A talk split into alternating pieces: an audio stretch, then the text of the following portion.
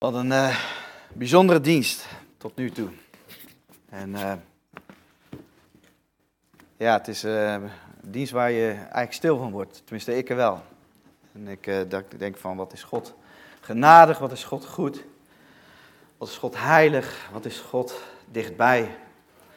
En wat wil ik hem graag nog meer bij hem zijn? En wat hou ik toch veel van hem? Het klinkt een beetje hol, ik denk dat hij even zo moet. Ja, is dit beter? Zo? Goed. We gaan uh, vandaag uh, ga ik, uh, met jullie een boodschap delen. Een boodschap dat misschien een beetje complex is. Een boodschap dat ja, dingen scherp stelt. Maar ook een boodschap van hoop en een boodschap van genade. En dat is altijd met het evangelie. Zodra we het hebben over het evangelie, zet het aan de ene kant zet het de boel op scherp. En aan de andere kant geeft het ons zoveel blijdschap, vrede, hoop en verlossing. Maar daarvoor hebben we wel heel veel genade nodig en heel veel Gods nabijheid nodig om dat op de juiste manier met elkaar te kunnen begrijpen. Laten we met elkaar bidden om eh, Gods stem te mogen verstaan deze ochtend. Vader in de hemel, we danken u, Heere God, voor uw woord. We danken u, Heere God, voor het evangelie. Het goede nieuws van de genade die uw Zoon Jezus Christus aan ons heeft gegeven. Heere God, en uh, we gaan zo het woord openen met elkaar en we gaan het hebben over een onderwerp heiliging.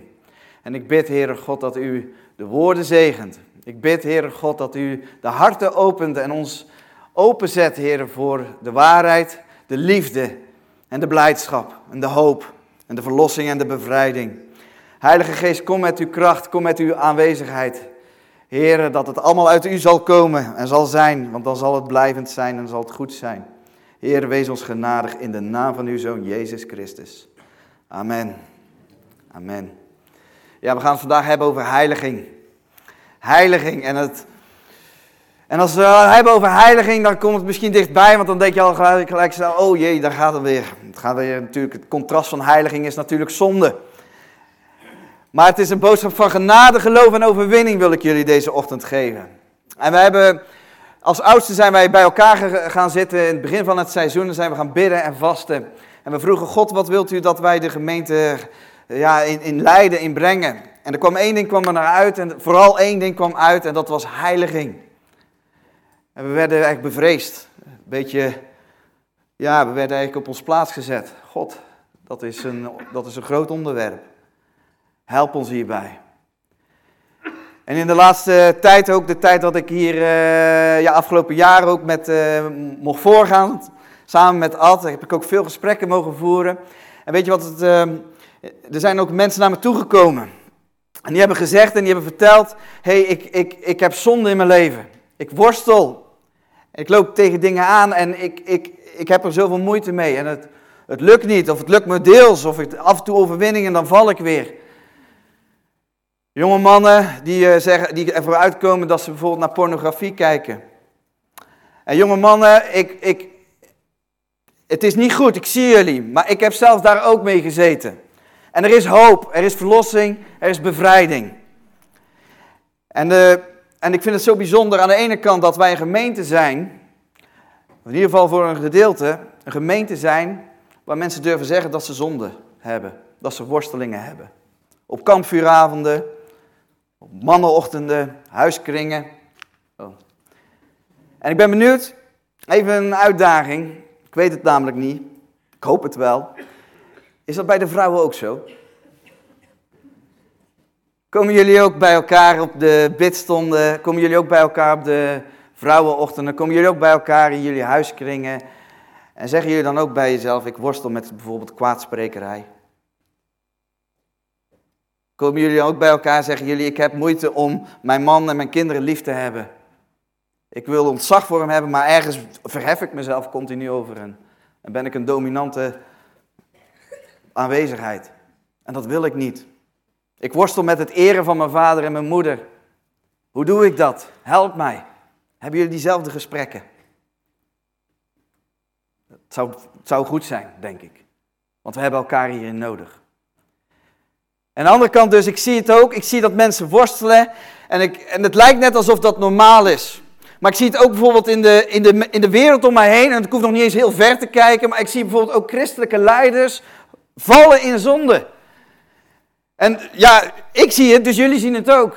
En dan kan je dus vertwijfeld raken. En dan denk je bij jezelf, hoe kan dit nou? Hoe kan het nu zo zijn dat, dat mensen die leiding geven aan een gemeente, mensen die een verantwoordelijkheid hebben, die eigenlijk al volwassen moeten zijn in hun geloof, dus blijkbaar nog steeds dat er overspel is, dat er geldzucht is, dat er machtswellustering is. Waar zijn ze mee bezig? Hoort dat dan in het koninkrijk van God? Is het dan toch allemaal weer mensenwerk? Nee. Nee, dat hoort niet in het koninkrijk van God. En ik kan niet oordelen waarom het gebeurt. Tuurlijk, het zal te maken kunnen hebben dat ze het evangelie nog niet helemaal ten volle hebben begrepen, dat ze geloof tekort komen, dat ze zich niet hebben laten corrigeren door hun broers en zussen, dat ze niet Gods waarheid, de liefde voor Gods waarheid, niet boven hun eigen liefde hebben gesteld, voor hun eigen ik. Dat zou allemaal kunnen. Dat zijn allemaal redenen. Maar lieve mensen, er is hoop.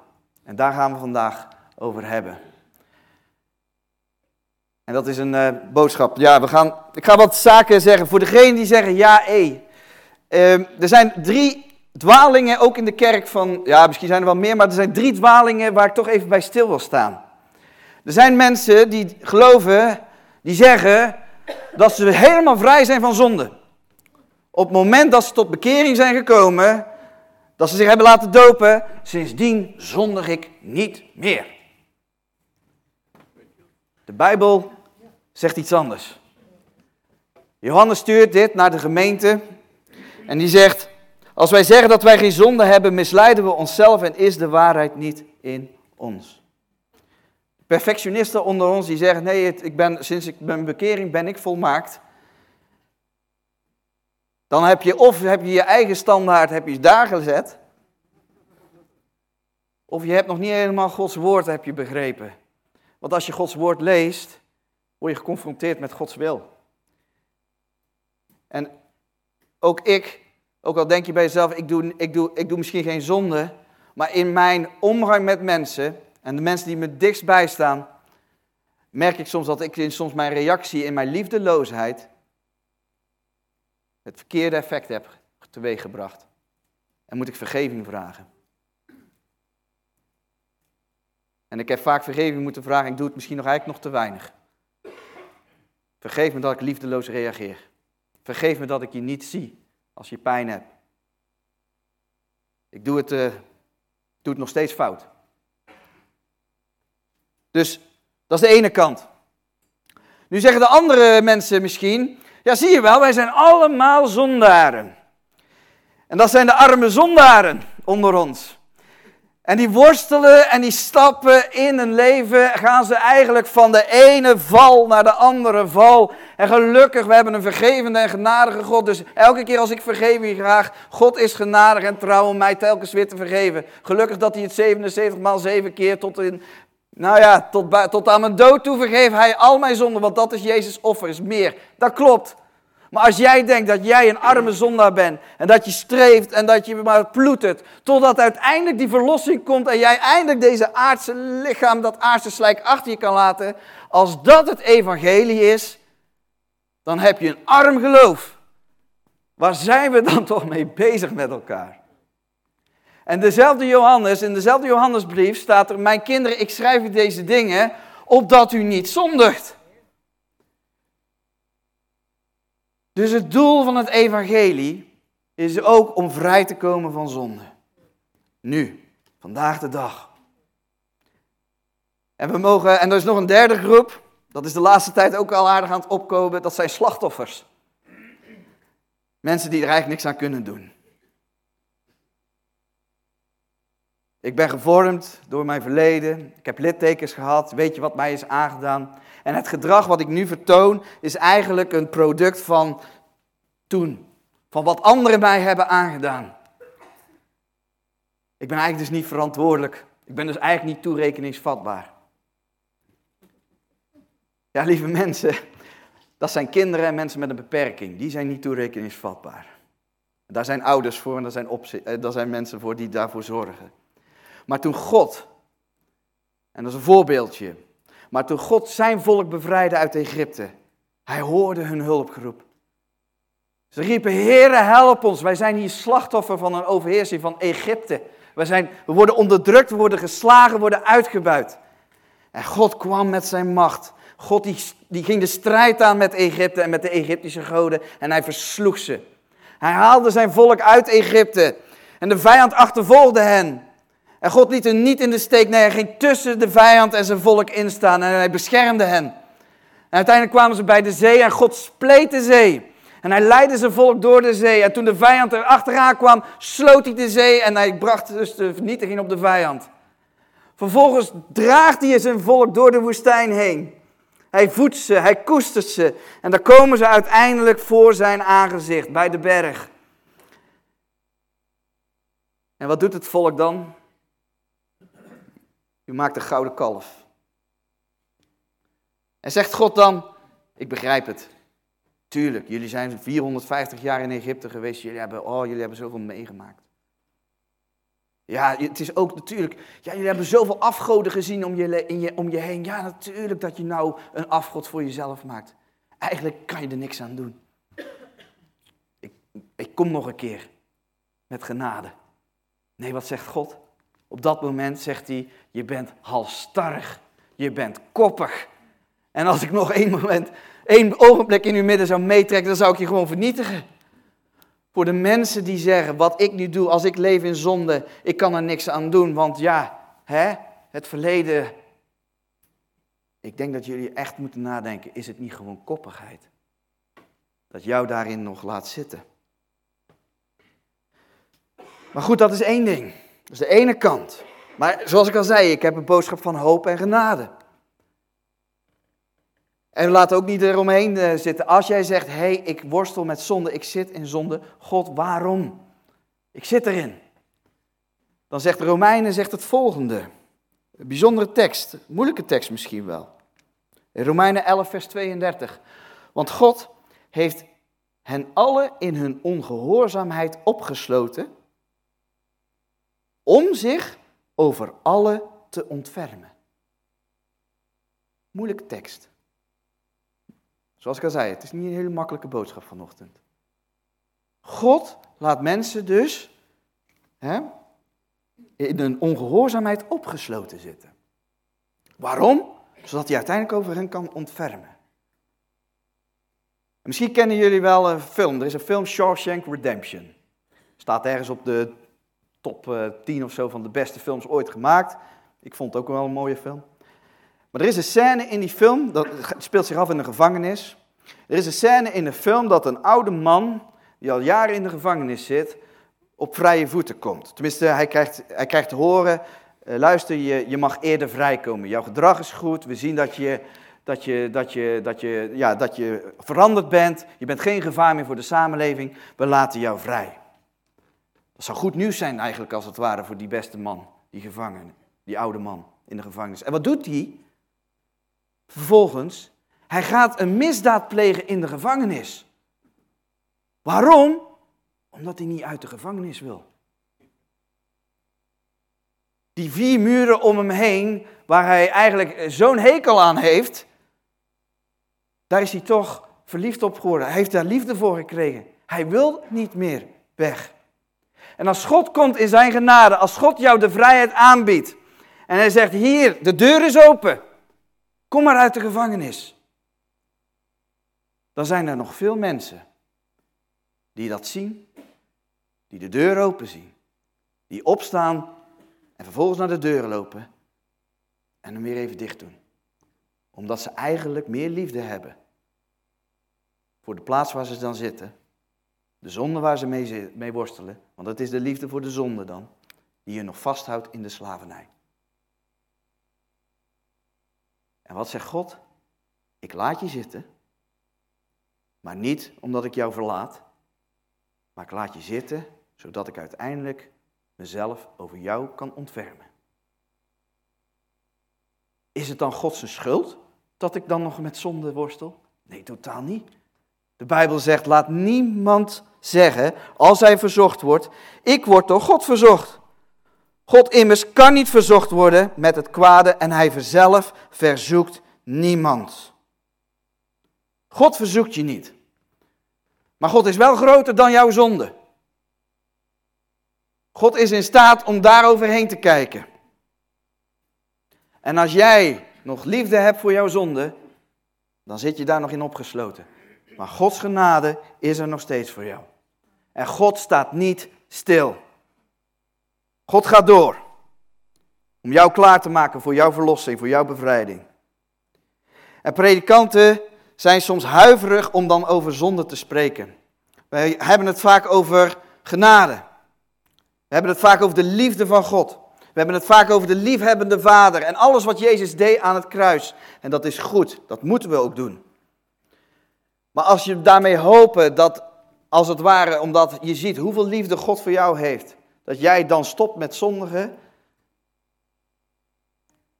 dan is dat niet altijd het effect.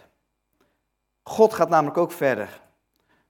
Want wij hebben ook nog de Heilige Geest gekregen. En Von die vertelde het al, net ook al. Dat de Heilige Geest ons soms ook drijft tot bekering, tot schuldbesef. En we hebben niet ontvangen de geest van de wereld, maar de geest die uit God is, opdat wij zouden weten de dingen die ons door God genadig geschonken zijn. En weet je wat God ons ook genadig geschonken heeft? Zijn woord. En hierin staat zijn wil. En dat is een genadegave van God. Dus voor degenen die worstelen met zonde, komt God nog eens een keer met een genadegave erbij, zijn wil. En, dan gaan we nog, en wat gaan we dan doen? Dan gaan we voorlezen uit Gods woord, dan gaan we lezen uit Gods woord. En dan zien we bijvoorbeeld hoe God denkt over ontucht. En dan zien we bijvoorbeeld hoe God de roddel haat en de kwaadsprekerij en de valse getuigenissen. En dan lezen wij in Gods woord hoe God de liefdeloosheid van, van, van, van, van de herders haat. En, God, en we lezen dat en we lezen dat. En wat gebeurt er dan? In Romeinen 5, vers 20. Dan komt de wet er ook nog eens bovenop. Dus we lezen even, we lezen even de eerste regel in Romeinen 5. De wet echter kwam er nog bij, opdat de overtredingen zou toenemen. Dus ja, we doen al zonde. En dan gaan we Gods woord lezen. En dan komt dat er nog eens een keer bij. Het is als het ware, je rijdt door rood. Je weet het, als kind of als, als naïef persoon. Oké, je rijdt door rood. Hé, hey, dat mag niet. Oké, oké, oké. Ja, ik rijd door rood. En op een gegeven moment komt er dan een agent naar je toe en die legt het nog eens even haarfijn uit hoe dat in de wet staat. Als je dan nog een keer door rood rijdt, dan ben je eigenlijk nog dubbel zo eh, slecht. Want je kon misschien nog eerst nog even zeggen, ja, ja, ja oké, ik had het misschien niet helemaal goed begrepen. Nee, de, de, wet, de wet zegt het nog eens een keer goed uit. Dus wat gebeurt er? Je laat jezelf eigenlijk nog meer op met een last. Is dat dan liefdeloosheid? Want er zijn veel predikanten die, zeggen, die praten dus niet over dat soort zaken. Want ja, we laden ze nog meer op met zonde. Laten we het maar niet gaan hebben over hoe God het huwelijk bedoeld heeft als een verbindenis tussen, een heilige verbindenis tussen een man en een vrouw.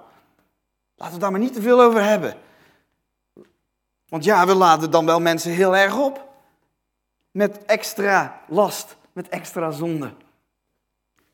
En predikanten huiveren soms. Maar het is misschien wel liefdeloosheid als wij niet hierin Gods wil zoeken. En hierin Gods wil delen. Want wat staat er? Maar waar de zonde is toegenomen, daar is de genade meer dan overvloedig geweest. Als wij Gods woord gaan lezen, als wij Gods wil gaan verkondigen, als wij met elkaar daarover gaan hebben en bewust zijn van waar wij in tekort schieten, dan zegt de Bijbel, maar de genade gaat hier toenemen. Let op. Opdat evenals de zonde geregeerd heeft tot de dood, zo ook de genade zou regeren door gerechtigheid tot het eeuwige leven. Als wij wandelen in de zonde, als we zeggen we zijn slaaf van de zonde, dan regeert de zonde in je leven tot aan je dood. Ja, dan, hè, gelukkig, dan zijn we bevrijd, dan zullen we de Heer ontmoeten. Maar, maar, staat er, de genade, het evangelie, het goede nieuws, zou regeren door gerechtigheid tot het eeuwige leven. Lieve mensen, God wil jullie iets aanbieden, God wil jullie iets geven, Het goede nieuws is voor hier en nu, waardoor jij gaat leven in gerechtigheid. En niet alleen maar tot aan je dood, nee, daarna nog verder tot aan het eeuwige leven aan toe. En dat is het goede nieuws van heiligheid. En dat is voor nu. Dat is voor vandaag de dag.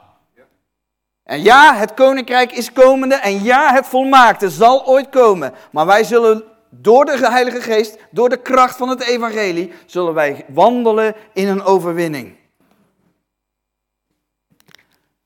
En wat doet dan de wet? Is de wet verkeerd? Nee, de wet is heilig en de wet is goed.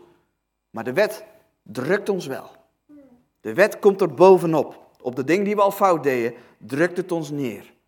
En wat gebeurt er dan? Dan gaan wij op onze knieën. En dan worden we gebroken. En dan worden we vernederd. En dan, moet de Heer, en dan zullen we zien, Heer, ik wil zo graag uw wil doen. Maar kan het niet. En uw woord is goed en ik hou van uw woord, maar ik kan het niet. En dan komt de genade van God. In Jezaja. Want zo zegt de hoge en verhevene, die in de eeuwigheid woont en wiens naam heilig is. God hoog en verheven. Ik woon in de hoge hemel en in het heilige. Ja, we weten dat God heilig is. Ja, we weten dat God daar in het verhevene woont. En ja, het lijkt soms alsof God onbereikbaar is. Maar waar woont hij ook? Bij de verbrijzelde en de nederige van geest. Om levend te maken de geest van de nederige en om levend te maken het hart van de verbrijzelde. Lieve mensen, als, als Gods woord ons nederig maakt, als Gods woord ons neerdrukt, dan is God daar bij jou. En zonde maakt je niet nederig. Nee, Gods woord maakt je nederig.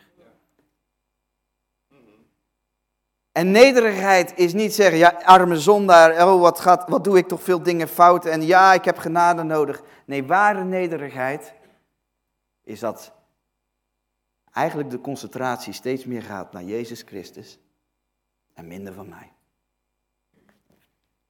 En Jezus is namelijk gekomen. En het eerste wat Jezus verkondigde is, Hij heeft mij gezonden om aan armen het evangelie te verkondigen, om te genezen wie gebroken van hart zijn, om aan gevangenen vrijlating te prediken en aan blinden het gezichtsvermogen.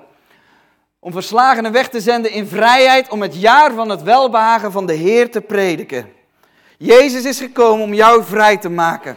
Niet alleen maar voor straks, ook voor nu. Jezus is gekomen voor degenen die gebroken en vernederd zijn. Daar is Jezus voor gekomen. En de genade is nu. En wat moeten wij nu doen dan? Wat moeten wij doen om die genade te ontvangen? Nou, ik heb een vraag aan jullie. Jullie weten het allemaal. Jullie hebben het evangelie volgens mij al honderd keer gehoord. Misschien wel duizend keer. Wat moet je doen om de genade van God te ontvangen? Geloof. Geloof. Geloof is de sleutel tot de genade van God. En, hoe krijg, en wat is geloof? Hè? Geloof is niet alleen maar, ja, ik geloof het wel. Nee, geloof is vertrouwen. Geloof is zeggen, oké, mijn zekerheid ligt niet meer hier, mijn zekerheid ligt daar. Mijn waarheid ligt niet meer hier, nee, mijn waarheid ligt daar. Ik, de waarheid is dus wat God zegt. En als God zegt, ik zal je bevrijden, dan is dat de waarheid. Als God zegt, ik geef jou kracht, ik geef jou hulp, ik zal je bijstaan, ik zal je vijanden overwinnen, dan geloof ik dat God dat kan. Dan vertrouw ik daarop. En zoals ik geloof en zoals ik vertrouw dat als ik straks Hem ga ontmoeten, dat ik vrij ben om binnen te gaan, door Zijn genade, door Zijn werk aan het kruis, zo geloof ik en zo vertrouw ik dat als ik nu vandaag de dag strijd ervaar of dingen zie oppoppen, vijanden zie komen, dat Hij mij hierin helpt en de overwinning geeft. Want uit genade bent u zalig geworden door het geloof. En ja, voor degenen die zeggen, hé, hey, ik kom misschien geloof tekort. Oké, bid erom. Zeg, God, ik wil dit geloven. Ik wil dit loslaten. Help mij om mijn vertrouwen helemaal op u te zetten. Help mij om om, om de waarheid op u te zetten. Dan gaat God je daar ook bij helpen, want ook het geloof is een genadegave van God. Want de zaligmakende genade, en dit is zo'n prachtige tekst, lieve mensen, daar gaan we ook nog even bij stilstaan. De zaligmakende genade van God is verschenen aan alle mensen. Het goede nieuws, het heilbrengende genade, staat er in een andere vertaling, is verschenen aan allemaal. Aan jou, aan jou, aan jou, aan mij.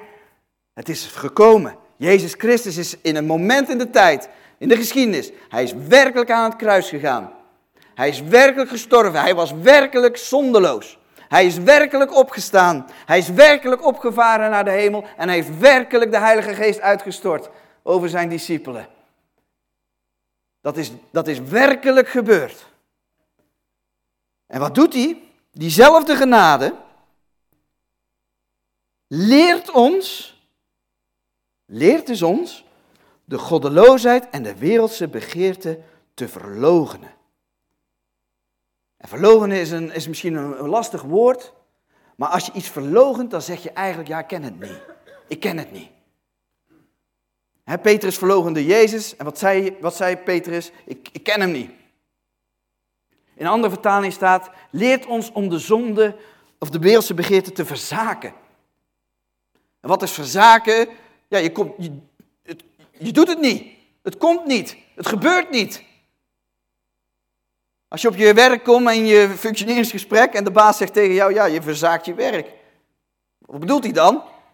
Ja, je, je doet het niet. Het gebeurt niet. Je komt niet eens opdagen. En dat is dezelfde genade, dat is dezelfde evangelie. Leert ons, leert is ons, om de goddeloosheid en de wereldse begeerte te verlogenen. En in deze tegenwoordige wereld. In een andere vertaling staat in deze eeuw. Dat betekent dus niet iets voor straks. Dat betekent dus iets voor nu. Bezonnen, rechtvaardig en godvruchtig te leven. Dus het evangelie, lieve mensen, is niet alleen je redding. Het evangelie is een wandel in overwinning op de zonde in vandaag de dag. Het hier en nu.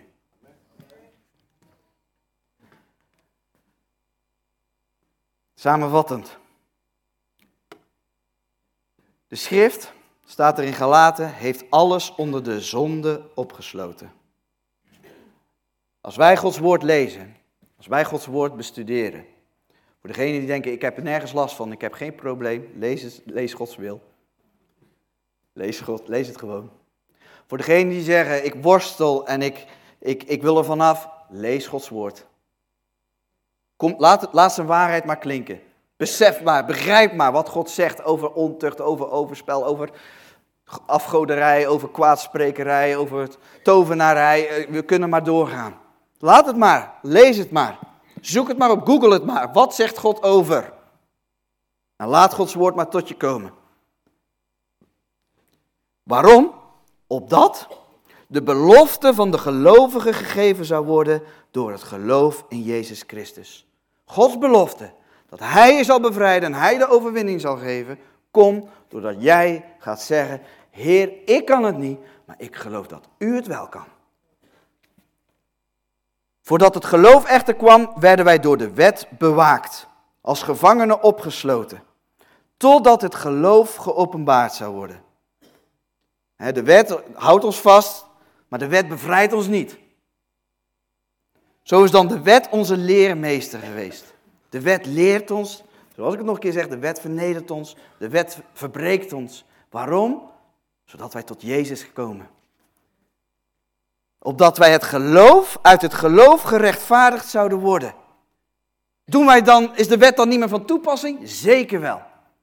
Maar als je gelooft in zijn genade, in zijn kracht, in zijn hulp, dan zul je ook nog eens zijn wet gaan doen.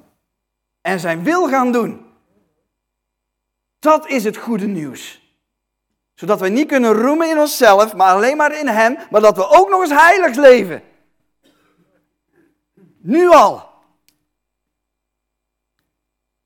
Samenvattend dan even voor jullie. Help, waarom zit ik nog vast aan de zonde? Zodat jij Gods wil gaat verlangen, lieve mensen. Zodat jij niet meer de liefde hebt voor de zonde, maar de zonde gaat haten. En God laat je even in jouw gevangenis zitten.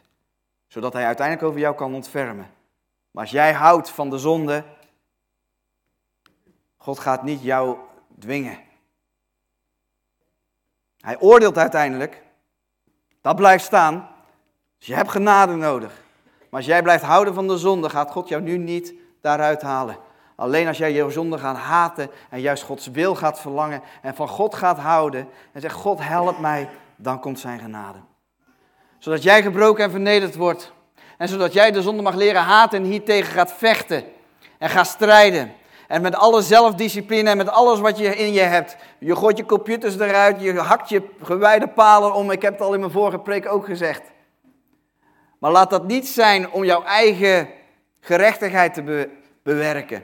Toen Israël aangevallen werd door vijanden, zei God niet, ja je moet meer paarden, je moet meer wagens aanschaffen. Je moet gaan vechten, je moet gaan strijden. Nee, God gaf wel verantwoordelijkheid. Let op, als de vijand komt, ga er tegenin. Maar je moet het wel in mijn kracht gaan doen en geloof dat ik jou bij ga staan. Dus niet jouw zelfdiscipline maakt jou heilig. Het helpt je misschien, maar als jij daarop vertrouwt, dan komt de beproeving en je zal vol op je gezicht gaan.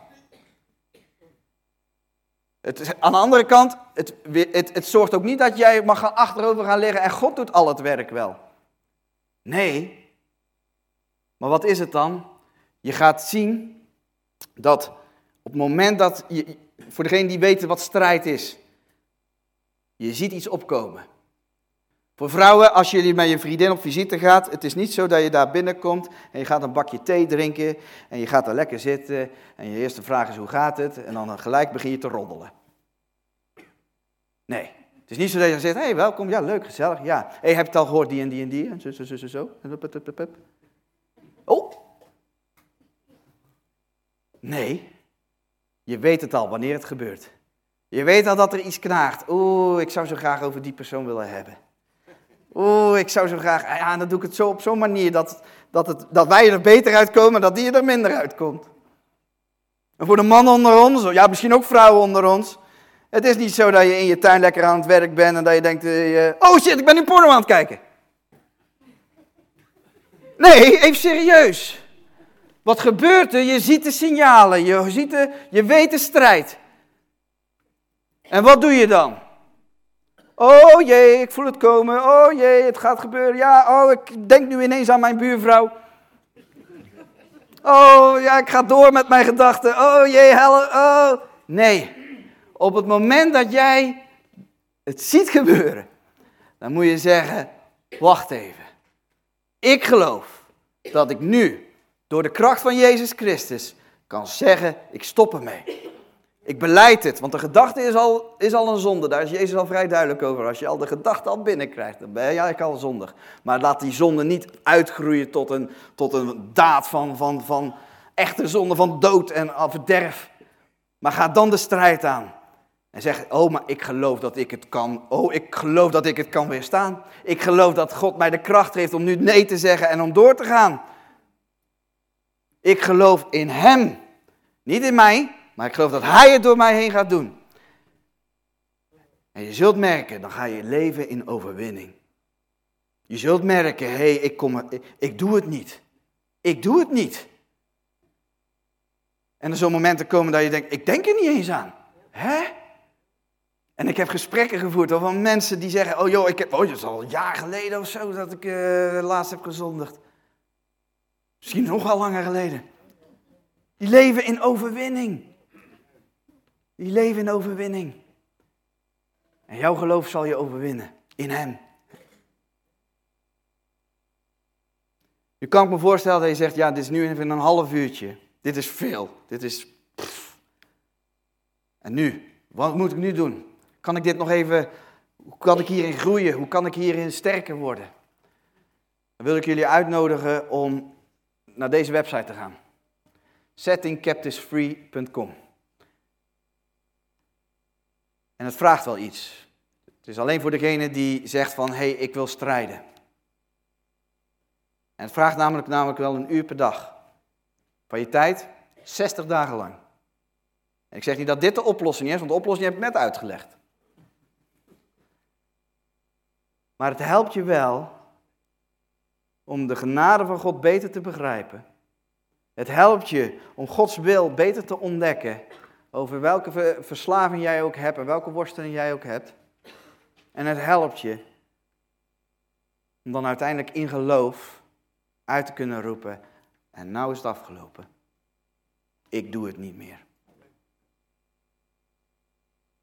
Goed nieuws, hè? Toch? Goed nieuws, toch? Amen. Laten we gaan bidden en laten we God gaan danken.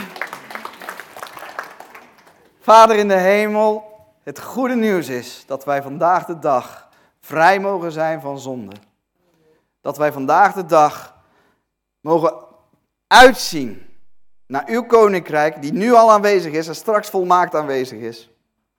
En Vader in de hemel, het goede nieuws is dat wij in geloof, doordat wat u doet en wat u heeft gedaan, door Jezus Christus bewerkt en klaargezet en gegeven aan iedere gelovige, dat wij mogen leven in overwinning. En Heere God, heiligheid is niet alleen maar voor de individu. Heiligheid is voor de hele gemeente. We zijn één lichaam. Als de één heilig is, is profiteren de anderen van. Als er één onheilig leeft, hebben iedereen daar last van. We zijn één. Heer Jezus, en daarom bid ik en vraag ik, Heer Jezus, vergeef ons. Heer Jezus, help ons. Help ons om de waarheid en uw woord te verkondigen, trouw te zeggen wat u wil, zodat het ons tot Christus leidt. Zodat het ons een hart geeft dat uitroept, Heere God, ik heb u nodig, maar ik geloof dat u mij hierin de overwinning geeft. Heere God, laat onze gemeente zijn die oprecht naar elkaar kunnen omgaan. Geen schijnheiligen. Een gemeente zijn waarin we kunnen praten over zonde, maar ook kunnen leven in overwinning. In de naam van Jezus Christus. Amen. Amen. Dan zing ik nog een laatste lied. En dan ga ik, uh, gaan we elkaar zegenen.